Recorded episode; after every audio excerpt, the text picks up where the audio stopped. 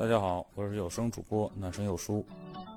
今天先祝大家五一劳动节节日快乐。今天给大家带来的话题呢，是之前聊过的，为什么男人都吃绿茶那一套？今天呢，再从不同的角度来聊一聊，为什么说男人都吃绿茶那一套？其实有的时候不是说我们吃绿茶那一套，而是说绿茶更了解男人需要什么。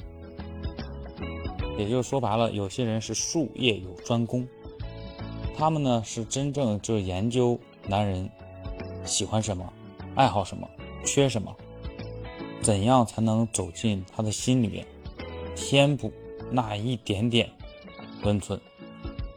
有的时候，男人并不是说不坚强，但是呢，恰巧就那一块柔弱的地方被你拿捏到了，那。他就被沦陷了，有的时候就是这么简单。那有一些人就专门去研究这个问题，那研究明白了，他就如鱼得水，顺风顺水，手到擒来。然后男人就变成了他的掌中玩物。有的时候绿茶去找男人，并不是说一定要恩恩爱爱、长长久久，他有的时候更多的是，我就是为了。一时的玩乐，然后有的时候说白了，男人在绿茶的眼里就是个玩具，就是个玩偶，就是一个被征服的工具。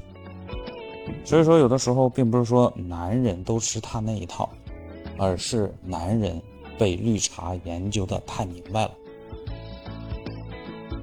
如果说任何一个人把男人研究的很明白的话，不只是绿茶。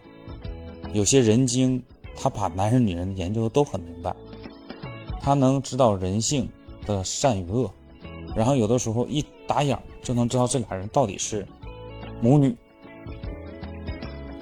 父子、父女，还是等等的关系。一颦一笑，他们都能把人的真正的内心都分析的很清楚。所以这个时候，并不是说谁吃谁一套，而是说。你对人心了解的多不多？分析的到不到位？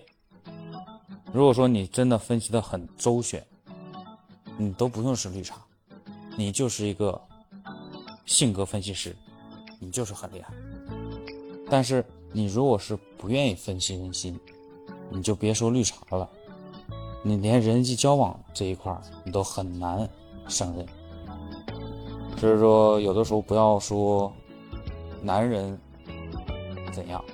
当然了，犯错最终犯错的是男人，但是你架不住有有心人。我个人觉得绿茶是一种专攻一项的有心人，也是很难得吧。但是作为男人呢，就是尽量减少自己的弱点，不要给别人可乘之机。为了自己心爱的人，为了家庭的和睦。坚守自己的底线。今天就聊到这儿。如果你也有不同的想法和话题，请给我留言。